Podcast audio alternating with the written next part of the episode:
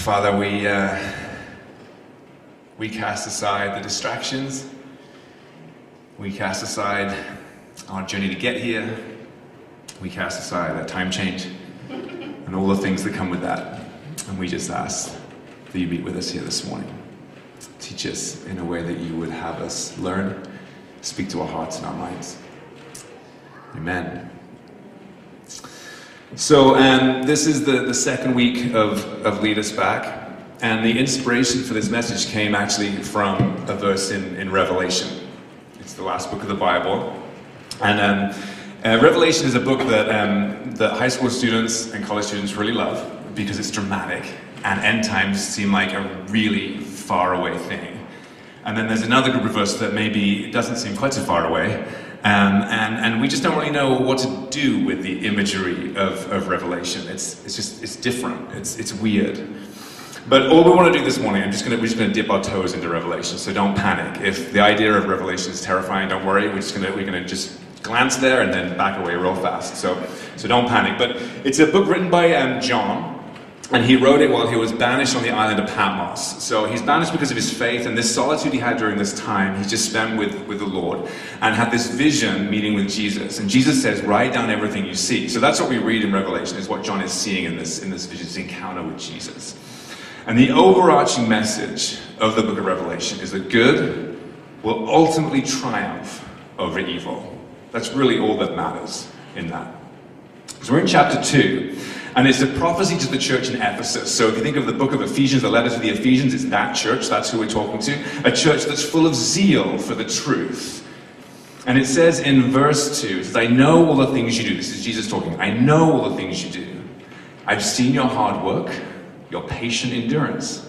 I know you don't tolerate evil people. You've examined the claims of those who say they are apostles but are not, and you've discovered that they're liars. You have patiently suffered for me without quitting great things. Those are all very good things. Well done, Ephesians. But don't get too smug, don't get too comfortable, because immediately following that verse, verse 4, but. And nothing ever goes well after that. But I have this complaint against you. You don't love me or each other as you did at first. Look how far you have fallen. Turn back to me and do the works you did at first. And that's the bit that I want us to, to settle on this one, that idea in the back of our minds for the rest of the message is this idea of turn back to me, turn back to God, turn back to Jesus, and do the works you did at first. Don't rest back. Don't just get comfortable. Remember what you did at first, that first encounter you had with Jesus, the first time He called you in, that you knew you were known, that you were accepted, that you had a purpose. And if you think back to those days, maybe for you, maybe they were filled with tasks or activities or things that you did. Maybe you can point to those specific actions that you did. But what I think is more important is to recall our inspiration behind those actions. Because if we strip everything back, if we take away our Bible studies, if we take away our music, our Maverick Cities, even our color bulbs, if we take away our church services, our uncomfortable chairs, our three different flavors of bagels, if we take all that stuff back, which are good things, don't get me wrong, they are very good things. They help scaffold our faith, they help us drive forward. But if we take all that away for a moment, what we're left with is a relationship with Jesus intimacy and belonging. And it's not as much about action as it is about intention. Now, the movie Notting Hill came out in 1999. I looked it up. 1999, yes. It's a Richard Curtis movie. So it follows um, exactly the kind of plan you think a Richard Curtis movie would follow. A classically dithery Hugh Grant. And he lives a very normal life in Notting Hill in London. He um, runs a travel bookstore, I think. And he has, it's in the stage of his life where he's kind of not really sure what's going on, just kind of walking through day by day, has a roommate with questionable qualities. He spends his free time with a small group of friends because, you know, he's an adult, he has probably six friends. And it's, it's beautiful in its simplicity. And then Julia Roberts' character comes in, and she's world renowned. She's the, the most famous of all. It's incredible actress. And in big, big movies, they meet, they enjoy the twists and turns of romantic comedies. As you can imagine, they fall in love. Towards the end, there's a scene where Hugh Grant's character has had enough. And he says, I've enough of the fame, the attention, and whatever, enough of the pressure, all the stuff that comes with trying to get to know this person. And he calls the whole thing off. Their worlds are too different, non compatible, it's not going to work. Done. And she replies with this fairly iconic line. She says, The fame thing isn't real. I'm also just a girl standing in front of a guy asking him to love her. Which is super cheesy. And that's why we love it. Because it's cheesy and it's true. Elvis Costello sings the theme song of that wonderful movie. And the last verse, she may be the reason I survive, the why and wherefore I'm alive, the one I'll care for through the rough and ready years. Me, I'll take her laughter and her tears. I'll make them all my souvenirs. For where she goes, I've got to be. The meaning of my life is she. It's true. You peel back all the layers, the stuff we do, the people we try to be, the, the presence we put out into the world. Relationships are just two people vulnerably asking each other to love them, risking it all. And it's that vulnerability, that risk, that openness that we're called to return to. If you think of the stages of relationship, really any relationship other than maybe one that you're, you're born into, there's um, an initial encounter. You meet for the very first time. Perhaps there's a connection or a spark. Perhaps your thoughts are aligned or you have the same sense of humor. Um, I was writing this and I was thinking, back in, um, I don't know, fifth grade or something, we used to go into the school library and they would have newspapers when that was kind of a thing. And then we would read through the personals. Do you have personals here? Right? That's a thing where you post like you want to meet someone, you know, before online dating, yeah? And you were limited on, on, characters, I think. So you're charged by the number of letters you use. So you're trying to condense this thing down. So, so they would all start with WLTM, would like to meet. And then it would talk about, you know, companionship and long walks on the beach and all this kind of stuff. And more often than not, this is actually relevant, but it's funny. More often than not, it would end with GSOH. And for longer than I would care to admit, I was convinced that GSOH stood for good sex on heels. And as a fifth grader, I just assumed that sometime in later life, great sex on heels is very important. Turns out, good sense of humor is what that stands for. But as a relationship starts, there's introductions, there's questions, you test the water, you gauge when to be a little bit more vulnerable, it's a little bit of a dance when to be more available, and a relationship starts to form. You stay on your very best behavior. You don't want to break that spell. You want to please the other person. They're the reason you survive, the why and wherefore you're alive. They're everything. You want to be the one that travels the most. You want to find out more about them, what they like, what makes them tick, what ticks them off. You want to do things that brings joy and that brings honor.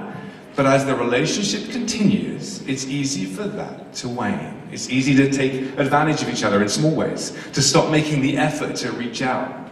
It's easier not to be vulnerable and not to let someone in as much as you do because vulnerability takes effort.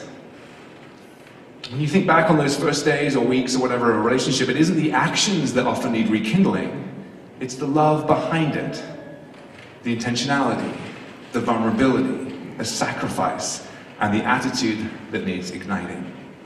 If you look even to a startup company, so if you're more, on, I can't even say it, entrepreneurial than I am, you'll know more about this. I don't really know anything about it, but I guess you see an opening in the market and then you go after that need. You, you see the need and you go meeting that need.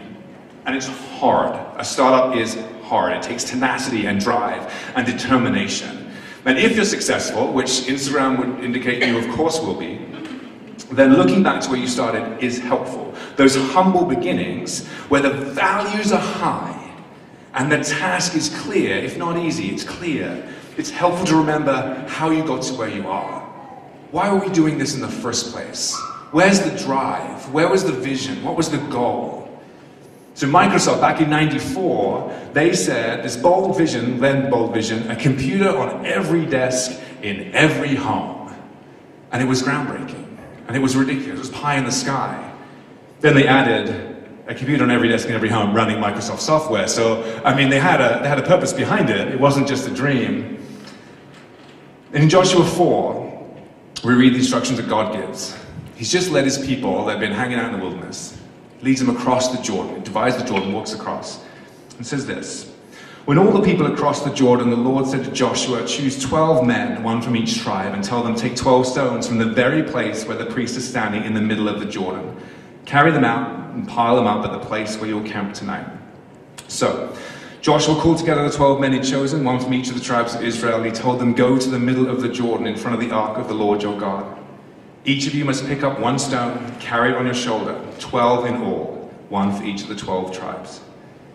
We'll use these stones to build a memorial. In the future, your children will ask you, What do these stones mean? And you will tell them. They remind us that the Jordan River stopped flowing when the Ark of the Lord's covenant went across.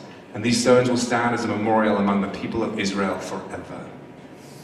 It is good to look back, to see where we have come from, to see how we got here and why we did it in the very first place. And if we look back in Scripture, Joshua's predecessor, one of the great leaders of God's people, Moses, we see how this plays out. Now, I don't know how much you know about Moses, but if you don't know much about Moses, he is um, a character in the Bible worth diving into.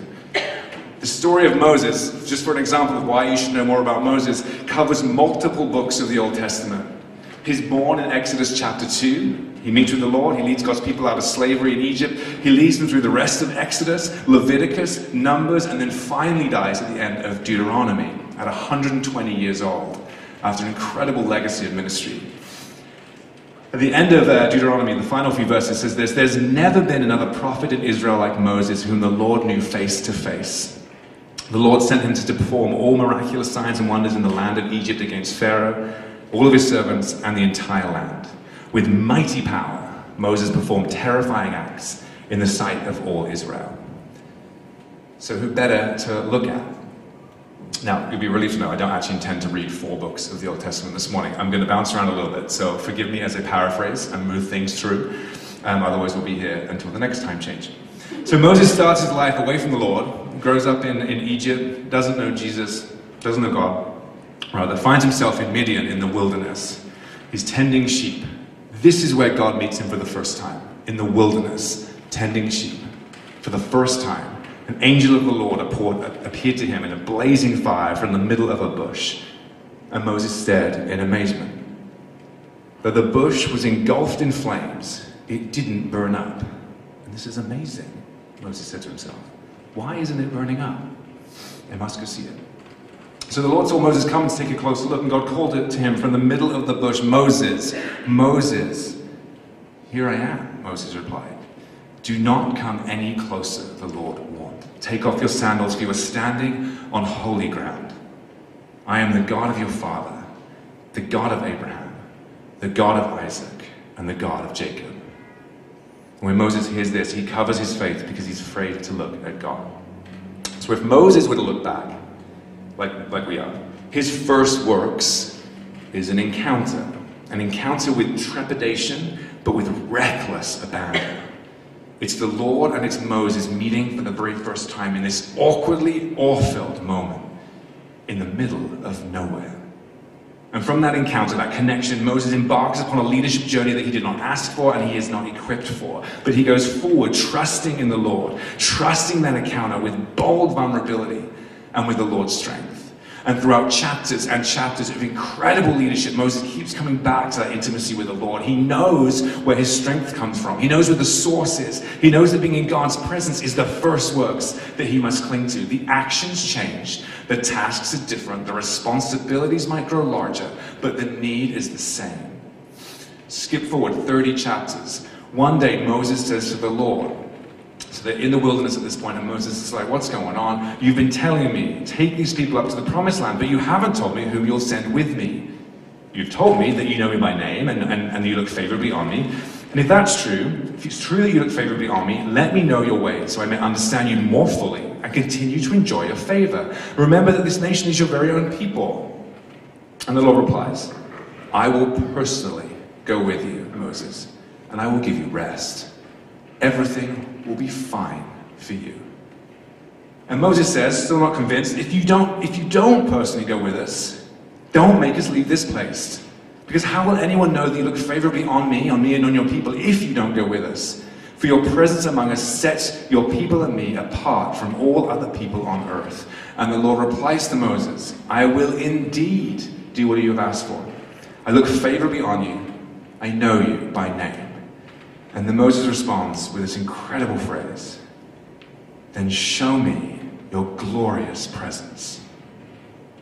Show me your glorious presence. When was the last time you knelt down in prayer and asked God with desperation to show you his glorious presence?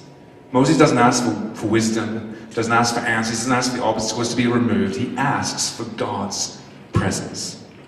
He knows a guide is going to be better than just a map. He knows that an intimate relationship with the God of the universe is going to be more powerful and more valuable than anything else. And God grants him that privilege.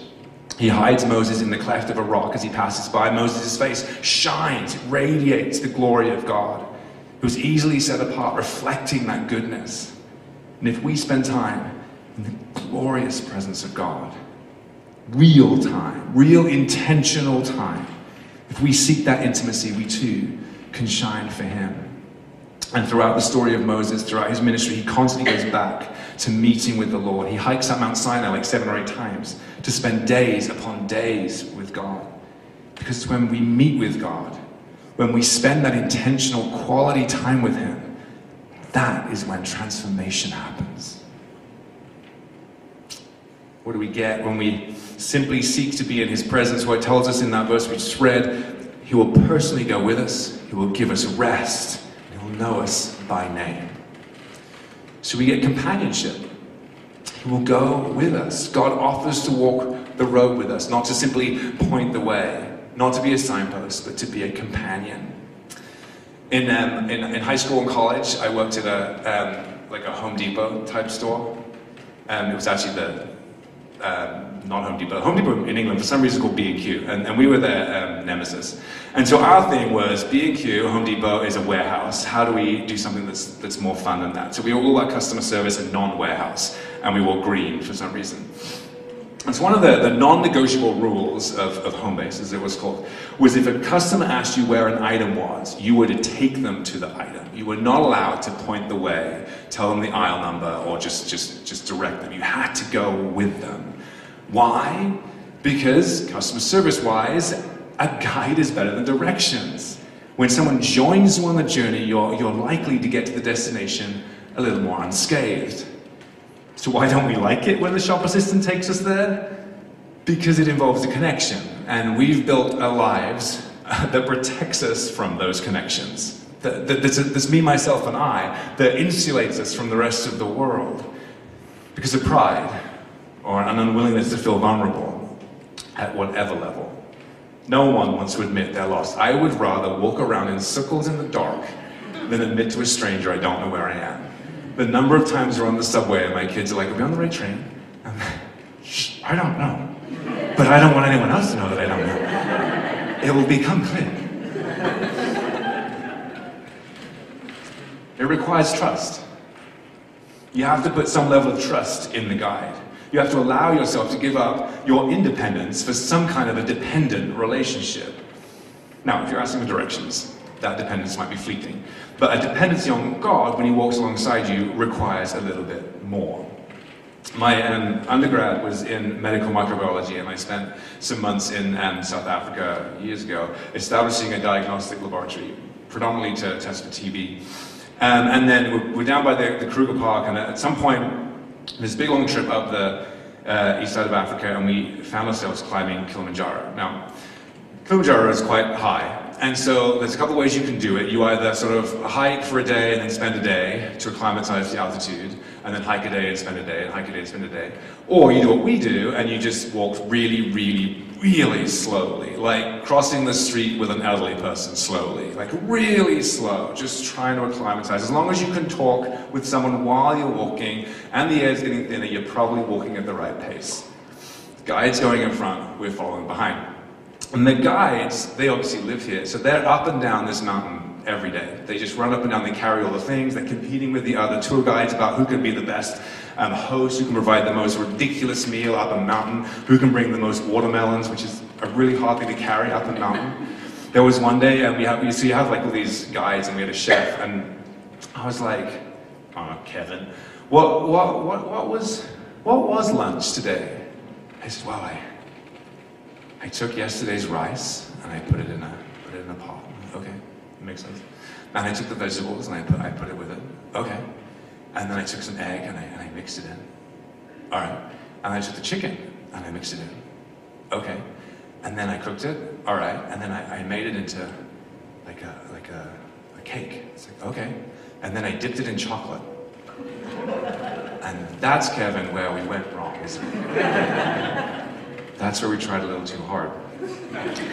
But you, so you hike up Kilimanjaro and then you get um, to the last kind of campsite area, the last place that you hang out. Um, I don't know, sometime in the afternoon, and then you do the final summit at midnight.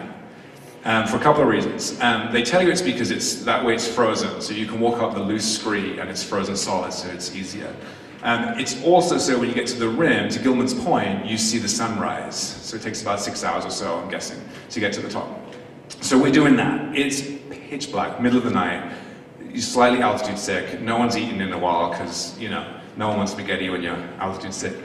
And you're walking that same slow pace. Your water bottle has glycerin in it so it doesn't freeze. It's that cold. You're walking that slow pace. And it was so slow that there was a few of us were getting really, really cold, so we kind of went ahead. And there's, there's lots of guide groups going up, so you can kind of see where you're going, and then you realize, actually, this is a lot of work. I'm ahead of the guide, our guide.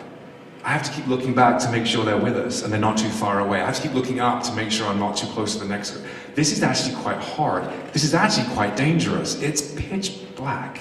I haven't eaten in 24 hours. If I sit down, will anyone know where I sat? Will anyone know to pick me up? And there was a girl on our trip, Larissa, and she was really struggling. And so what she did, or what the guide did, was he put his hand behind and she put her hand out, and they, they, they held hands in front and behind and walked up the mountain, step by step. If you're in step with the guide, your steps are wordless and you're wordlessly guided forward. The closer you are to the guide, the easier it will be. We're offered that companionship with God. And we're offered rest. God doesn't want it to be a battle all the time. He wants you to rest. Now, our picture of rest might be independently wealthy on a beach. I think the rest God is offering is a little different. It's a rest for the soul, a peace that comes with a change in expectation, a change in responsibility for where to go or what to do next, a change in the definition even of success, a peace and a rest from a weary, a broken world. Matthew 11, Jesus says, Come to me, all of you who are weary and carry heavy burdens, and I'll give you rest. Take my yoke upon you, let me teach you, because I am humble and gentle at heart, and you will find rest for your souls. Rest in itself is a testimony of trust. In order to rest, you have to give up the work you're doing, the wheels that you're spinning, and to some degree, even the control that you have. Babies rest when they are safe. We rest better when we are safe. Back to the startup example, you can rest when you know someone else has it. When you're a company of one, there is no rest. It's companionship and rest, and we are set apart, not, not by what we do, but by what He will do in us. The accompanying presence of God calls us to stand out in the crowd, to be distinct, to be separate and unusual.